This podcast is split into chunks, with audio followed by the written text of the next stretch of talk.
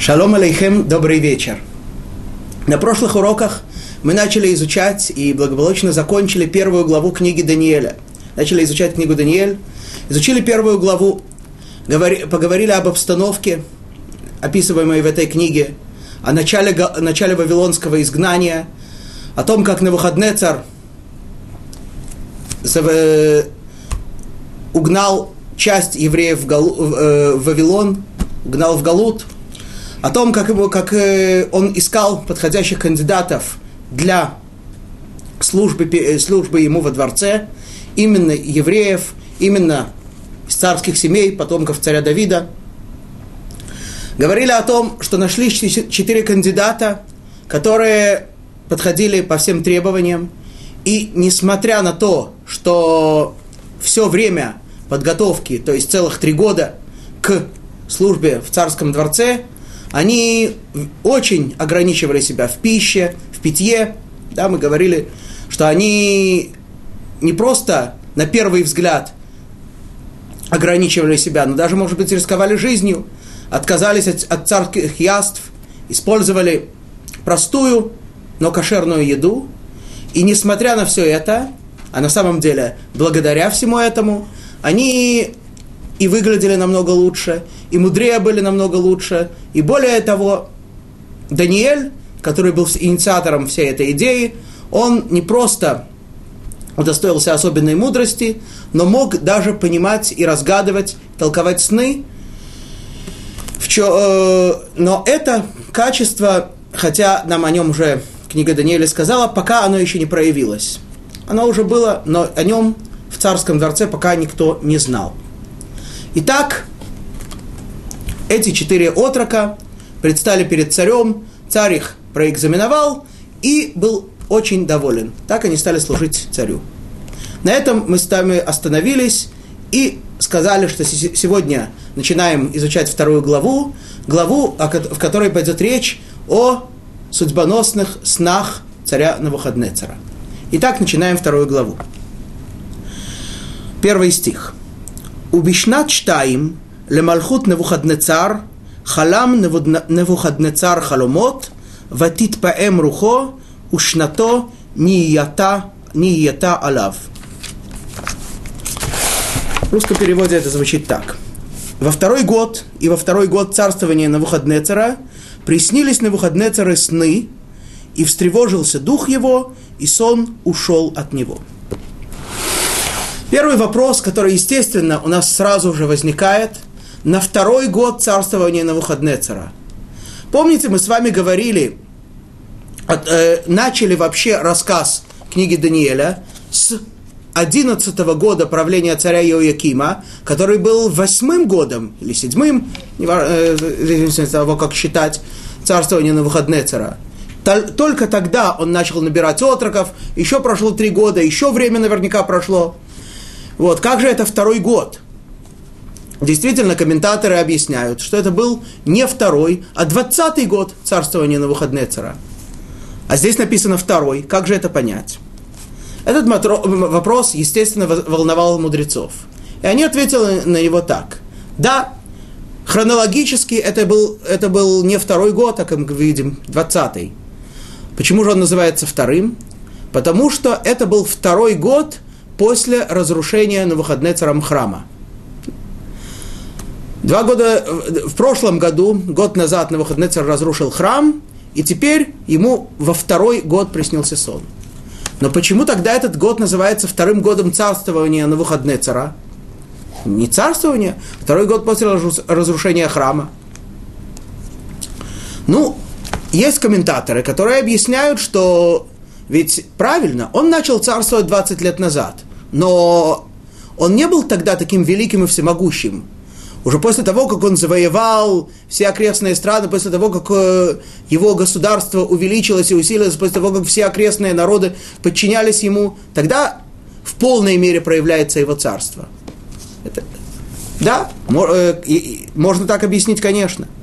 Но есть и другое объяснение, более, на мой взгляд, фундаментальное, а именно, Тора нам говорит в книге Берешит, Про, рассказывает о том, как распла- как э, после того, как Ноах с его сыновьями, с его семьей вышел из ковчега после потопа, то они расселились на земле и, и расплодились. Пошло, у них было, у каждого из трех его сыновей было много потомков. Вот. В частности, Тора говорит там об одном из потомков Ноаха, имя которого стоит упомянуть особенно.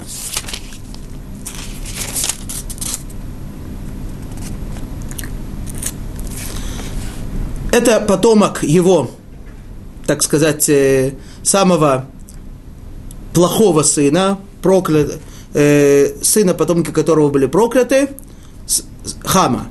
Один из его потомков был Куш. И говорит Тора так. У Куш яладет Нимрод, у эхель йот Нимрод э, гибор баарец. Куш родил Нимрода, он стал сильным на земле. У ая гибор цайд лифней ашем, алькен е амар к Нимрод гибор цайд лифней ашем.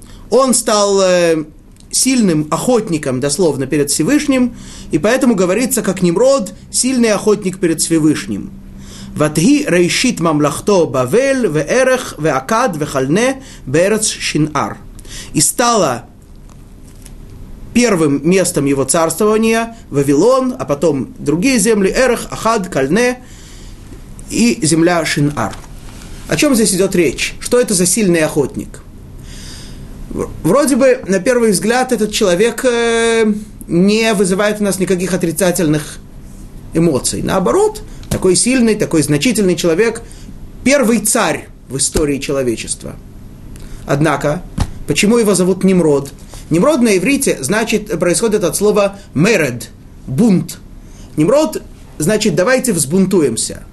Это был первый человек, который поднял за собой все человечество, и, как Тора нам говорит, это было практически все человечество, исключая буквально единиц, считанные единицы, которые, люди, которые объединились взбунтоваться против Всевышнего. Да? В частности, символом их бунта было строительство Вавилонской башни, о чем рассказывает подробно Мидраш, что они хотели вести войну со Всевышним, дойти до неба. Да? Им, так сказать, представлялось, что Всевышний сидит где-то в облаках, и они думали, давайте построим башню, дойдем до облаков, и там будем с ними воевать. И одно из объяснений, так сказать, одна из причин строительства этой башни. Вот. То есть Нимрод, по сути своей, это бунтарь. Это человек, который хочет, который не может терпеть власти Всевышнего над собой и над всем миром. Он сам борется, так сказать, пытается бороться, не понимая, что ежесекундно тот, кто ему дает силы, в частности для того, чтобы он боролся, это сам тот Творец, великий и святой, против которого он пытается бороться. Да? И если бы хотя бы одну секунду он у него что-то отнял, то ни о какой борьбе бы речи уже не, быть не могло. Вот. То есть мы видим, что понятие вообще царя в, в Торе, первый раз, когда встречается понятие царь, относящийся к человеку, это бунтарь. Это тот, кто недоволен властью Всевышнего, это тот, кто не может терпеть власти Всевышнего. А что значит власти Всевышнего?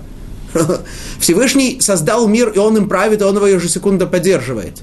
Может быть, что он им не будет властвовать? Тогда он просто не будет существовать.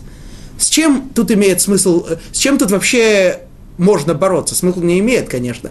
Но с чем тут можно вообще бороться? С проявлением власти, с осознанием того, что миром правит Творец. Нимрод хотел замутить свое сознание и сознание всех людей, и, как мы видим, ему это вполне удалось, почти. Да? Все-таки оставались некоторые люди, которые ему не поддались, но почти всех ему удалось повести за собой, то есть убедить людей в том, что миром правит не Творец, что Творец не всесилен, что Творец не наблюдает, не, так сказать, не проявляется постоянно в мире, а наоборот, власть принадлежит человеку. Да? «Солнце довек, счастье довек, так повелел человек». Помните такую песню? Ну вот. Да. Кстати, если уж упомянули это, то просто скажу в скобках, что чем глубже изучаешь мидрашим и слова мудрецов, связанные со строительством Вавилонской башни, тем более поражаешься тому, насколько это было подобно строительству коммунизма. Мельчайшие подробности, просто поразительно. Но это тема для отдельного урока, конечно, это не сейчас. Итак, мы видим, что Нимрод – это первый царь и это бунтарь.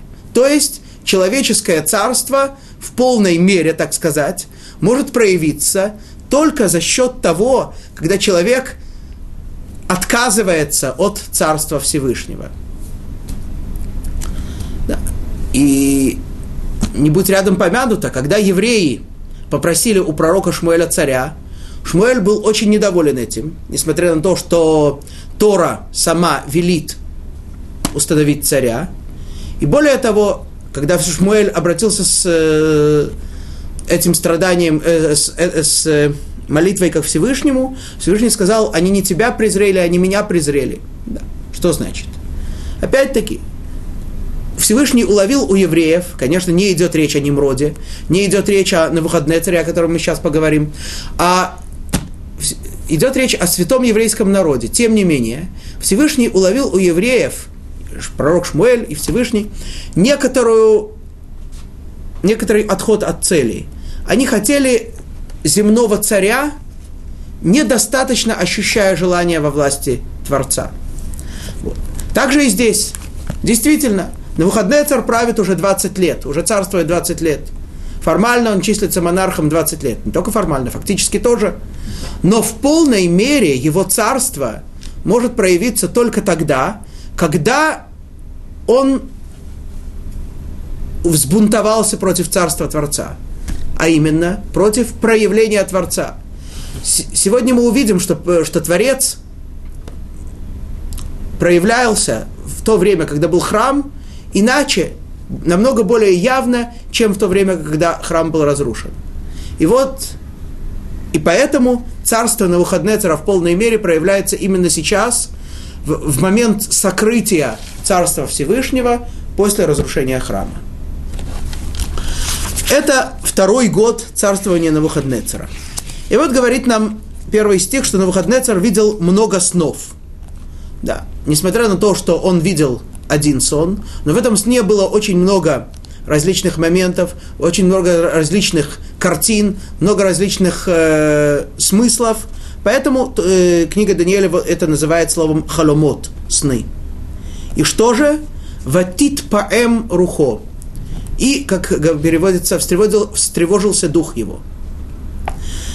Интересно заметить, что в Торе есть подобное слово в несколько иной форме. Укажем небольшую разницу. Когда Тора рассказывает нам в книге Берешит о том, как видел сон фараон, да, который ему разгадал потом Юсеф, Тора говорит нам, употребляет слово «ватипаэм».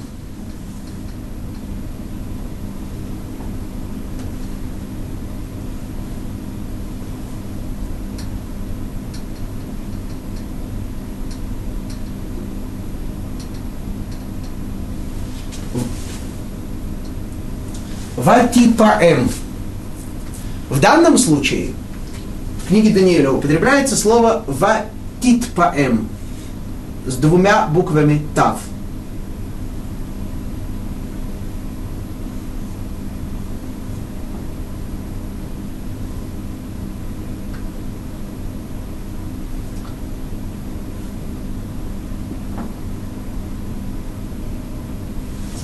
«Ватитпаэм». В чем разница? Смысл вроде бы один и тот же. Говорят мудрецы, есть разница. Здесь написана только одна буква «тав», что говорит о том, что у фараона была одна проблема, а именно, сон он помнил в точности, да? Пересказал его потом Юсефу, Фар, э, только не знал, как его растолковать. Навуходоносор же «ватит паэм», два, две буквы «тав», указывающие на то, что Навуходоносор не помнил ни сон, ни само сновидение, ни картину, которую он видел, ни его, ни тем более не знал, как его объяснить, не знал его толкования. То есть ему не хватало двух вещей – и сна, и толкования. Бывает, кстати, что человек может, видеть, может сам сон не видеть, но знать, как его толковать. Например, чуть раньше в Торе нам рассказывается про двух министров фараона, каждый из которых видел, как, как говорят нам, говорит нам устная Тора, видел сон и объяснение сна другого. Так вот, Навуходоносору не хватало двух, двух этих вещей, ни сна и его толкования, и таким образом «шнато нията алав». Его сон был встревожен, его сон был разрушен, его сон был разбит. Да? Нията, слово «ния» выражает не, некоторое такое уничтожение, разбиение. Его сон был разрушен полностью. Ну, что в такой ситуации делает царь? Посмотрим дальше. Второй стих. «Вайомер хамелех ликро лахартумим велаашафим веламхашфим велаказдим леагид ламелех халомотав ваявоу ваяамду лифней хамелех». Переводится так. «И велел царь позвать ученых и лекарей и магов и звездочетов, чтобы растолковать царю сны его». Да? Тут Навуходнецер приглашает сразу несколько категорий придворных, а именно хартумим, да, слово, которое употребляется также и в Торе, рассказе о придворных колдунах фараона. Однако, объясняют здесь комментарии, что здесь идет речь о нескольких видах колдунов, а именно хартумим – это люди, которые... как они переводятся, ученые, люди, которые очень хорошо разбирались в законах природы, в различных секретных свойствах химических, физических, биологических, различных веществ и объектов. И таким образом это давало им возможность, используя эти свойства, делать необычные вещи, буквально которые на глазах людей виделись как чудеса. Это хартумим. А шафим переводится здесь как лекари. Да? Люди, которые были очень, разбира... очень понима... имели очень глубокое понимание в... в медицине, в свойствах тела человека. И таким образом они тоже были приглашены. Точно так же, как и хартумим, зная, зная очень странное свойство природы, имели теоретическую возможность выяснить и растолковать сон. Точно так же и лекари, да? Они были специалистами по различным, вопро- по различным медицинским вопросам, в частности, наверняка по вопросам, связанным с мозгом человека, с сердцем, другими органами, поэтому их тоже имело смысл пригласить. Мехашфим, третья категория, это, так сказать, в нашем настоящем понимании колдуны. Что значит колдуны? Слово «мехашфим» мудрецы наши смотрят как аббреви... видят как аббревиатуру и расшифровывают «макхишим фамалья шальмала». Немножко сложные слова, попробуем, объясним это по-русски. Они, эти колдуны, ослабляют воинство небесное. Что это значит? Это значит, что любой объект, любое существо в этом мире имеет свои, свой духовный прообраз, свои духовные корни. Существуют духовные силы, ответственные за все, что происходит в этом мире. Так создал Всевышний мир, чтобы этот мир управлялся посредством более высшего мира, этот, в свою очередь, посредством более высшего и так далее. Вот. Таким образом, у каждого объекта есть свой ангел, если можно так сказать, духовное существо, ответственное за него. Вот. И, и понятно, что если каждое, каждое духовное существо ответственно за свой объект, то если их переставить, то это называется, что пироги будет печь сапожник, а сапоги точать пирожник. Понятно, что будет здесь какое-то, какая-то смесь, что-то, что-то неестественное. Но, с другой стороны, иногда бывает, что подобные вещи, да, э, дают возможность создавать нечто не похожее на то, что естественно на то, что должно быть в мире. Это и называется колдовством. То есть колдун, обладая, поскольку Всевышний наделил человека очень большим количеством духовных качеств и возможностей, то человек имеет возможность переставлять эти духовные силы, переставлять этих ангелов, таким образом изменять некоторое влияние на природу. Однако, несмотря на то, что такая возможность существует, Тора, мы знаем, ее строго запрещает и велит казнить самой тяжелой казнью человека, занимающего, занимающегося подобными вещами.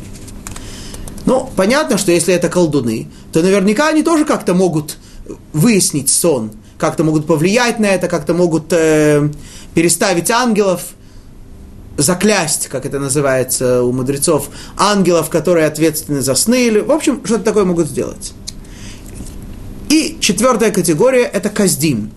Каздим переводится как звездочеты. Да? Это люди, которые, опять-таки, разбирались очень хорошо в э, астрологии, в звездах. Ну, нечто подобное колдунам, только они ничего не переставляли, просто они очень хорошо в этом разбирались, знали, какая звезда за что отвечает, как это выяснить, и таким образом они тоже могли что-то царю, это, царю растолковать, что-то царю открыть. Однако мы с вами помним, что каздим – это слово, это нация, да? То, что по-русски обычно в некоторых переводах переводится как халдеи, каздим – это правящая нация Вавилона.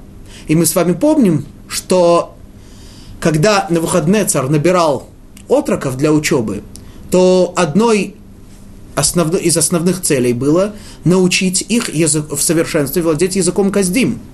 Мы с вами говорили о том, что арамейский язык был языком большинства людей, языком простонародным, а язык каздим был языком элиты. То есть приглашена была и элита тоже. Да? Ну, понятно. Интеллигенты, цвет общества. Конечно, их тоже надо было пригласить. И, и, и так Навуходнецер их приглашает, чтобы сказали все они, что, какие же сны приснились царю. Собственно говоря, их пригласили не сразу. Им разослали письма, разослали гонцов с письмами, чтобы сообщить им: смотрите, дело такое. Царь видел сон, не знает, что за сон, не знает, как его толковать. Вы дома, в спокойной обстановке, поработайте. У каждого из вас есть все необходимые инструменты, приборы, книги, да, ну, какие-то там инструменты для колдовства, телескопы, микроскопы, кому что надо. В общем, дома, в спокойной обстановке, выясните, что же за сон приснился царю и как его растолковать. Однако, что написано? Что они пришли и предстали перед царем. Это уже само по себе немножко нехорошо. Ведь если вы пришли и предстали перед царем, значит, э, уже надо приходить с готовыми результатами. А вы что пришли? Сказать, что вы ничего не можете разгадать? Ну, так сидели бы дома хотя бы. Сидели бы, пытались хоть что-то делать, пока чего бы зарплату получали. А так э, попытались немножко, увидели, что ничего не получается, и пришли к царю. Ну, разве это дело? Вот. Но, тем не менее, все эти категории людей, ну и, конечно, элита, интеллигенты, все они пришли к царю. И вот, что же происходит дальше? Дальше происходит интересный диалог между царем и ими. Третий стих. «Вайомер лахэм амелех, халом халамти, ватипаэм рухи, ладаат это халом». Говорит им царь такую вещь. «Видел я сон, и встревожен дух мой тем, чтобы понять этот сон». Да. Царь им сообщает, говорит: «Я видел сон, я не знаю этот сон, мой дух встревожен». И что интересно, что здесь снова то книга Даниэль употребляет слово не то, которое мы написали, которое употребляется в начале «ватит паэм», а слово «ватипаэм». То есть, что же произошло? Фара... Вдруг Навуходоносору открылся сон или открылось толкование сна? Нет. Ему не открылся ни сон, ни толкование сна. А почему же, Тору, почему же употребляется слово «ватипаэм»? Объясняют комментаторы. Навуходоносор сказал им так: смотрите, я не знаю ни сна, ни его толкования, но если вы, но это не то, что я полностью его, вообще у меня вылетело из головы, и я ничего не, у меня ничего не осталось. Если вы мне его напомните, то я его вспомню. Если вы мне его, мне его растолкуете, то я, кстати, ощ, смогу ощутить, что это действительно сон, и это действительно его толкование. То есть Навуходоносор сразу их таким образом лишает возможности соврать и просто сочинить ему какую-то историю. Ведь это легче всего. У фараона, которому видел, когда он видел сон, все-таки толкование должно было быть как-то увязано. Там он видел семь коров, семь колосьев. Надо было это как-то увязывать. Число семь, одно, другое. Другое дело, что все его толкователи не удовлетворяли его. Правильно? Здесь же намного легче. Навуходоносор не видит, ни сна, ни, ни, не помнит ни сна, ни его толкования. Ну так э, сочини такую хорошую, смачную историю, расскажи ему, чтобы его порадовало, что, э, польстило ему. Ну и все, и зарплата, и пенсия на всю жизнь обеспечена. Однако Навуходоносор их предупредил: нет, ребят, так, так не получится. Вы мне должны сказать сон, и я его вспомню. Значит, если я не вспомню, значит, это не сон. Значит, неудача у вас. Так говорит им Навуходоносор. Продолжает книга Даниэль. Ответили, что же отвечают эти все мудрецы? Говорится так. «Вайдабру хаказдим ла мелех арамит. Мал калеал мин хай, хей, Эмар хельма лявдех, уфишра нехаве».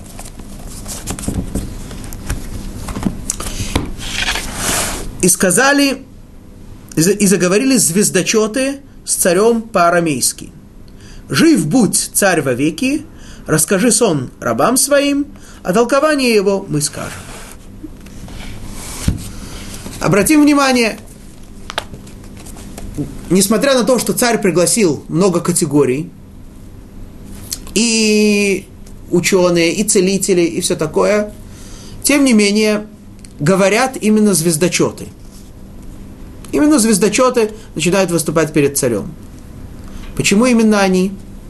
Чем они, так сказать, более проницательны? Чем они, ну, трудно сказать. Чем звездочеты были лучше других?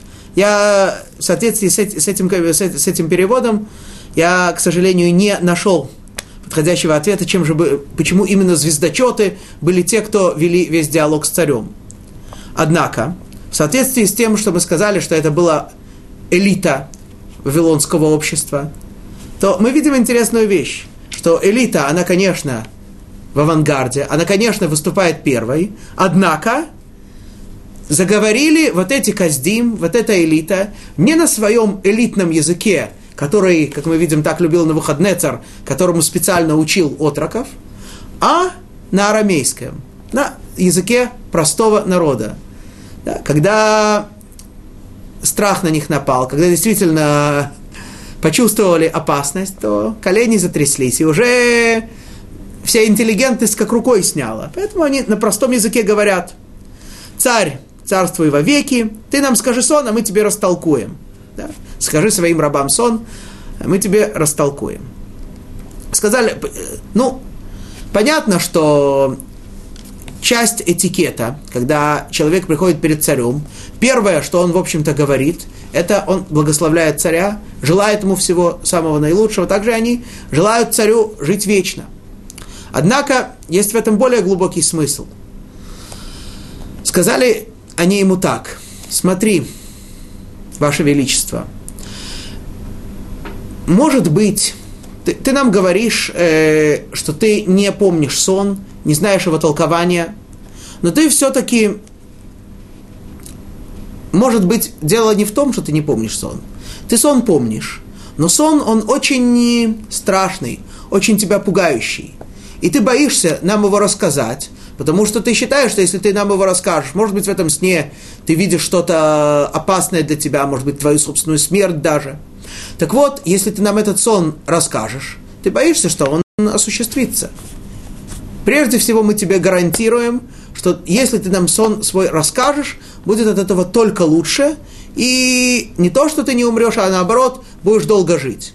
Поэтому будь добр, расскажи нам сон, и тогда мы тебе дадим его толкование. Перед тем, как мы продолжим с вами диалог, мы обязаны обратить с вами внимание на очень важную вещь. В этом стихе, четвертом стихе второй главы книги Даниэль, происходит удивительное изменение. Сначала он написан на святом языке, на иврите. «Вейдабру аказдим ламелех арамит». Да? Заговорили каздим на, с царем на арамейском. И дальше начинается текст на самом арамейском языке. Ну, вроде бы понятно, да? Ведь написано, что они заговорили с ним по-арамейски. Ну, так поэтому и написано по-арамейски. А так, конечно, это не так. Во-первых, дальше весь диалог, а также, это мы сейчас с вами во второй главе, третья, четвертая, пятая, шестая и седьмая главы написаны полностью на арамейском языке, уже абсолютно не касающиеся ни этого диалога, ни даже этих людей, уже Навуходнецера уже не будет существовать к тому моменту. Вот. Только начиная с восьмой главы, снова возвращается книга к святому языку, к ивриту. А всего глав двенадцать. То есть получается, что практически половина книги написана на арамейском. Да? Так что причина, понятно, не в том, что здесь написано, что они говорили с ним по-арамейски. У нас и в Торе достаточно тому примеров. Фараон говорил со своим народом, да, о том, чтобы поработить евреев. Ну, понятно, что он говорил с ними не на иврите, хотя Тора пишет это на иврите, и из тех слов, которые, которыми Тора это пишет, мы учим много важных вещей, в частности, какие были у него скрытые планы у фараона. Да? Скоро будем читать Мегелат-Эстер, там тоже пример тому. Аман говорил, например, много примеров. Аман говорил с Ахашверошем. Опять-таки написано на иврите, и практически каждое слово мудрецами толкуется, из этого что-то объясняется, еще какие-то козни, еще какие-то планы злодейские Амана. А так понятно, что он говорил с Тором не на иврите, а по-персидски, скорее всего. Вот. Так что причина не в том, что, не в том, что они говорили с ним по-арамейски. Есть какая-то особая причина, что вдруг книга Даниэля переходит на арамейский. Мудрецы обращают наше внимание на вообще проявление арамейского языка в Танахе. Говорит, говорят мудрецы так. Пусть не будет арамейский язык, дословно, легким в твоих глазах, то есть незначительным, пренебрежительным. Ведь во всех, в каждой из трех частей Торы Всевышний уделил ему почет. То есть он использовал все Торы, и Тора, и пророки, и Писания используют слова, на, используют э, арамейские слова. А именно, и, и приводятся нам три места, приводятся нам три места, одно из Торы, единственное место в Торе, единственное место в пророков и единственное место в Писаниях, где переходит Танах на арамейский язык. Что же это за места? В Торе, в книге Берешит, в конце главы Ваеце, там речь идет о расставании Яакова, нашего праотца Яакова, со своим тестем Лаваном. Там говорится о том, что они воздвигли холм, который будет, так сказать, разделять между Яаковом и Лаваном. И говорит про это Тора: «Вайкрало Лаван егар сагадута, в Яаков карало гал-эд». Этот холм назвал, назвал Лаван, и вот здесь употребляются два арамейских слова «егар сагадута». Холм свидетельства. А Яаков назвал его Галь-Эд. Тоже холм, который дословно холм свидетель. Есть небольшая разница между тем, что он сказал свидетельство, он сказал свидетель, но это отдельный разговор. То есть это два слова, единственные два слова, которые употребляются в Торе на арамейском языке. вкладываются они в уста Лавана. Лаван называет вроде бы тем же понятием, тем, тем же словом этот холм, что и Яаков, только Яаков на святом языке, а Лаван по-арамейски. И Тора подчеркивает, что он назвал его по-арамейски. Второе место. Это у пророков. В десятой главе книги пророка Ирмияу говорится так. Здесь уже, в отличие от Торы, это не два слова, а целый стих, одиннадцатый стих десятой главы книги Ирмияу, говорится так. «Кидна теймрун лехом, элахая дишмая ве арка ло аваду, ей ваду меара уминтхотшмая эйле». О чем здесь идет речь? Ирмияу посылает послание руководителям еврейских общин в изгнании и говорит им так, что когда вам скажут народы, среди которых вы живете, «Чего это вы такие примитивные? Чего это вы придерживаетесь вашей старой, замшел, старой замшелой религии? Давайте переходите на более современные виды религии, переходите на служение тем идолам, тем божествам, которым мы служим». Про это говорит им Ирмияу, так им отвечайте. И вот это единственный стих, который написан на арамейском, что те боги, которые не создали небо и землю, это, так сказать, небо и земля, они это не создали, это не их творение, поэтому они здесь жить не имеют права, и они все исчезнут, они все истребятся. Из неба, из земли, поэтому, так сказать, кто владеть имеет право небом и землей? Тот, кто это создал. Мы служим Творцу, Он все это создал, а вы кому служите? Каким-то незаконным божествам. А какое они вообще здесь имеют право находиться? А небо и землю они создали? Не создали. На небе им не место, на земле им не место. Истребятся. Это второе место. И третье место, это, мы говорим, половина книги Даниэля. Что же связывает все эти места? И, что, и какой же вообще смысл в том, что Тора переходит на арамейский язык?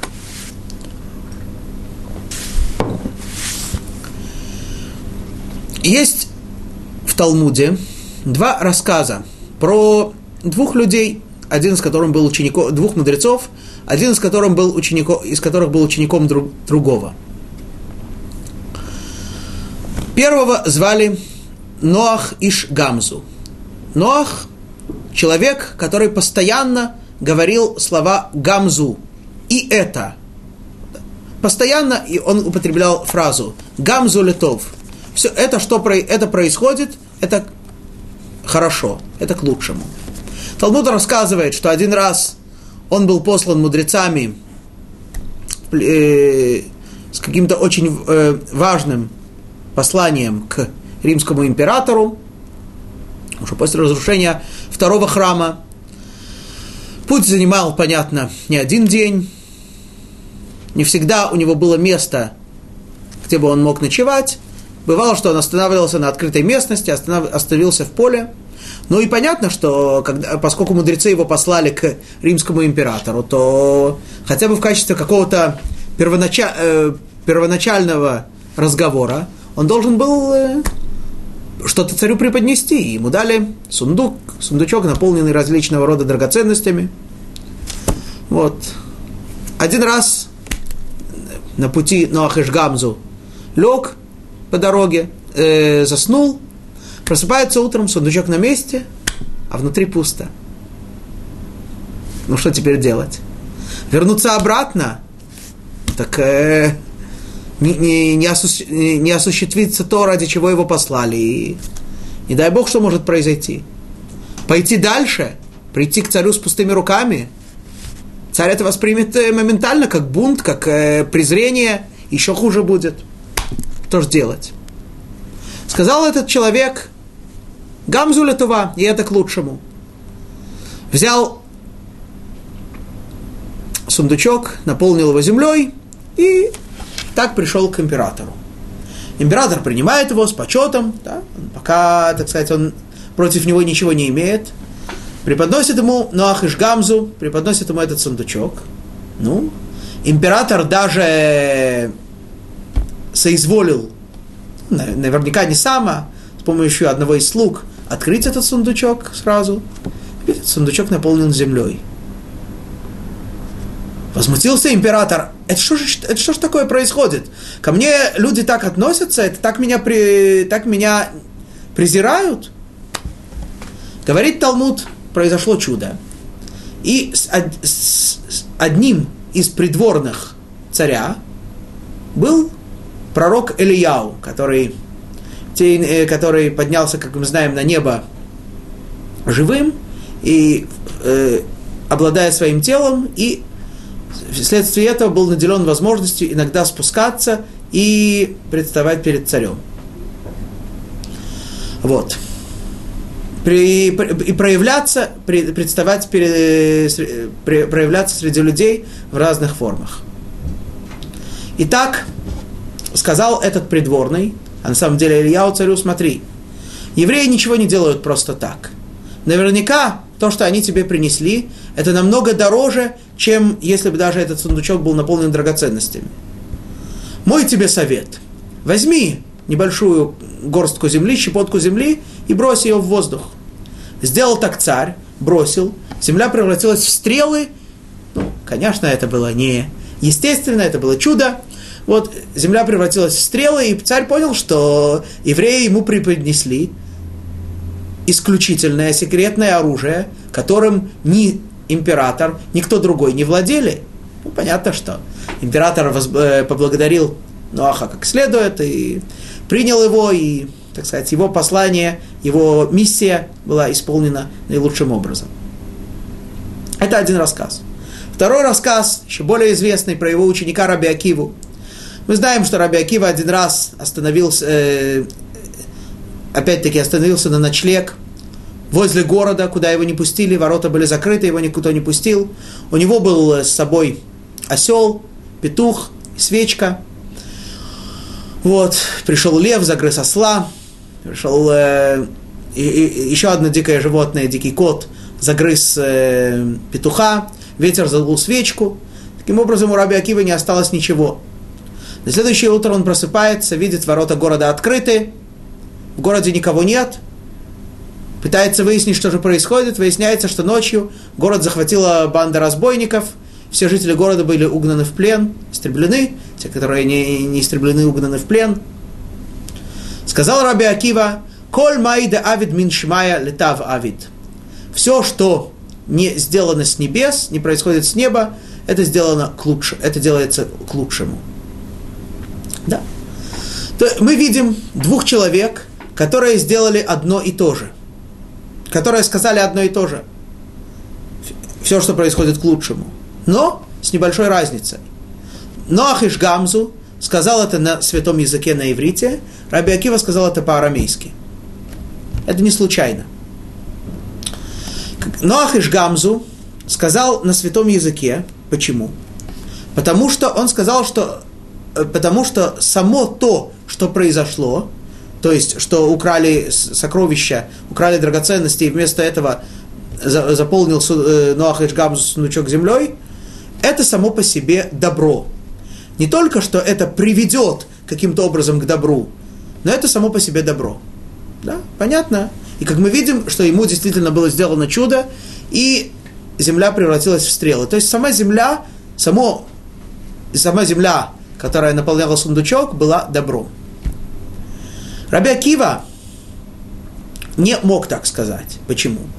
Потому что само по себе то, что он лишился осла, лишился петуха, лишился огня, ну, нельзя сказать, что это само по себе благо, само по себе добро, правильно? Все-таки жалко, ведь осел дорого стоит, да и куры сегодня дорогие. То есть он понес убыток. Само по себе это не добро. Но это привело к добру. Привело к тому, что разбойники его не заметили, ведь если бы осел остался жив, он мог бы закричать, и его бы тоже, его бы тоже заметили. Если бы петух закричал, его бы определили. Если бы свечка горела, его бы тоже смогли увидеть.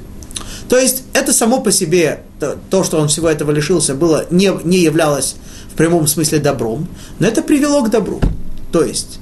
И поэтому он выразил это на арамейском языке. То есть, это значит, что святой язык, он выражает, как мы говорили, святой язык, он выражает саму сущность вещей. Святой язык используется для того, когда вещи представляются в открытой, в явной форме. Арамейский язык используется, когда речь идет о неявных вещах, о сокрытых вещах, которые, однако же, будут открыты и будут и, и проявятся ясно, проявятся в яркой, хорошей форме. Теперь, понимая это, мы можем объяснить все те, все те три места, которые э, написаны на арамейском языке. Итак, в Торе Лаван употребляет слова «егар саадута». Понятно, что Тора, Тора, данная нам непосредственно Творцом через нашего учителя Муше, она вся является откровением, она вся является светом, она вся является открытым, открытой. Поэтому не может она быть написана на арамейском языке. Она сама по себе благо, она сама по себе явное открытие Творца. Поэтому в Торе и нет места для арамейского языка. Единственное место – это слова злодея Лавана, который то же самое, что говорит Яаков, дает то же название, только на арамейском языке, на скрытом языке. Это значит, что Лаван тем самым хотел, э, одна из его козней, это проклять, проклятие евреев в том, что не все у них в жизни будет так ясно. Не всегда они будут явно видеть присутствие Творца, его волю, его власть. Будут у них сокрытые времена. Ну а когда неявно, когда темнота, когда непонятно, то есть место и для ошибок тоже. Поэтому... Поэтому это единственное место, где Тора употребляет арамейский язык, пятикнижие, это слова злодея Лавана, это его определенное проклятие. Однако дальше, когда идет речь о книге Ирмияу, Ирмияу это был тот пророк, мы уже говорили, который предупреждал непосредственно евреев перед разрушением храма и который пережил разрушение храма. И поэтому Ирмияу, вся книга Ирмияу написана на святом языке. Единственный стих, который написан на арамейском, это стих, который, в котором идет речь о времени, когда не будет явного присутствия Всевышнего. Будет разрушен храм, евреи будут изгнаны в другие страны, в Вавилон, другие страны рассеяния. Там они поселятся среди разных народов, и там они будут видеть, что они, служащие Всевышнему, так сказать, самое очень в незавидном положении, а другие народы, наоборот, они служат идолам, и вроде бы все у них так хорошо идет, и, и служба идет путем, и все, что они просят у своих идолов, у них получается. И, так сказать, все будет казаться наоборот. Служишь идолам, очень хорошо все идет. Служишь Всевышнему, не будь рядом помянуто, вот такое, такое тяжелое положение, такое страдание. Вот. И именно в это время, именно во время, когда все так сокрыто, когда все так неясно, когда вся, все так темно, говорит им Ирмияу, да, это время сокрытия, да, это время неясности.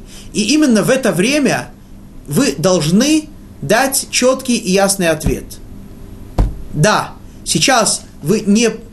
не ощущаете это настолько ясно, почему э, нужно служить Всевышнему, но это вам, это ответ, который вы даете, даете народам, то есть, конечно, э, не дай Бог подумать, что евреи, находясь в Галуте, настолько теряли ориентиры, что даже не знали, кому служить. Да, идет речь ведь о главах еврейских общин. Да, главы еврейских общин знали, конечно, понимали, что Всевышний правит миром, а все остальные, народ, а все остальные боги, они ничто. Но, тем не менее, ощущение вроде бы противоположное. Поэтому, говорит им Ирмияу, именно на арамейском языке, именно из сокрытия выйти на свет, открыть и сказать им ясно. Те, кто будут служить, те, тот, кто создал небо и землю, они ему принадлежат, и ему будем служить. Те, кто нет, они не имеют здесь права вообще находиться, они будут истреблены. Да. Вот. Это второе место. И третье место – это наша книга, книга Даниэль. Да. До сих пор мы говорили о... Мы начали говорить еще о времени, в которое существовал храм, о времени, в котором был, было все открыто, было все явно видно. А вот теперь храм разрушен, но, тем не менее, храм разрушен, и уже все не так ясно. Тем не менее, первые четыре стиха, три с половиной точнее, стиха второй главы Даниэля, еще написаны на иврите. Тогда еще, еще все-таки есть некоторая ясность, некоторое откровение. А вот с этого момента, когда начинается диалог между Навуходоносором и его, придво, и его придворными толкователями снов, уже начинается неясность, уже картина не ясна, не явна. И дальше так и будет происходить. И дальше книга Даниэля пишет на арамейском языке и этот сон, и... и многие другие события, покуда мы не дойдем до снов Даниэля, которые, хотя он видел и в изгнании, видел он и в Галуте, но тем не менее это сны, которые открывают нам намного более ясную картину. Но это еще не скоро, это будет в восьмой главе. Вот. И в завершении разговора об арамейском языке хочу сказать еще очень важную вещь. Среди наших молитв Большинство, подавляющее большинство э, в Сидуре, в молитвеннике, подавляющее большинство их написано на иврите, на святом языке. Есть несколько отрывков, которые написаны на арамейском. И самый важный, самый известный из них – это Кадиш. Очень интересно обратить внимание, что евреи во все времена, во всех странах, даже евреи, которые очень были далеки от соблюдение заповедей в полной мере, от еврейской жизни, евреи, которые не знали, вообще не умели молиться, не знали, как молиться, евреи, для которых э, суббота, к сожалению, была обычным днем, жи- обычным днем недели, не отличающимся от других.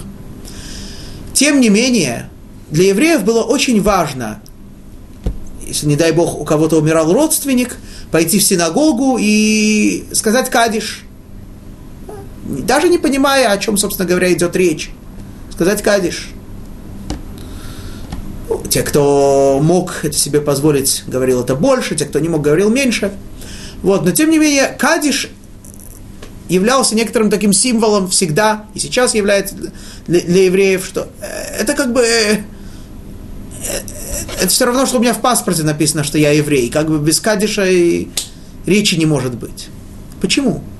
Кадиш – это всего-навсего обычай, это не заповедь из Торы, это не заповедь по постановлению мудрецов.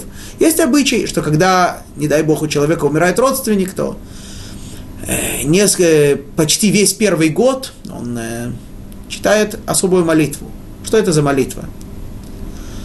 Не будем сейчас ее объяснять всю, скажем только вкратце.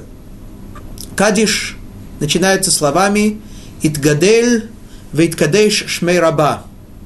Да осветится и да возвеличится и осветится его святое имя. Человек находится, человека постигло горе. Человек простился с близким ему человеком. Обратно уже не вернуть. Что чувствует человек? Не, я имею в виду не его первое чувство, я имею в виду его самое глубинное, самое настоящее чувство. Чего не хватает человеку? Человеку не хватает в глубине души того, что на самом деле Всевышний сокрыт. Всевышний не проявляется явно.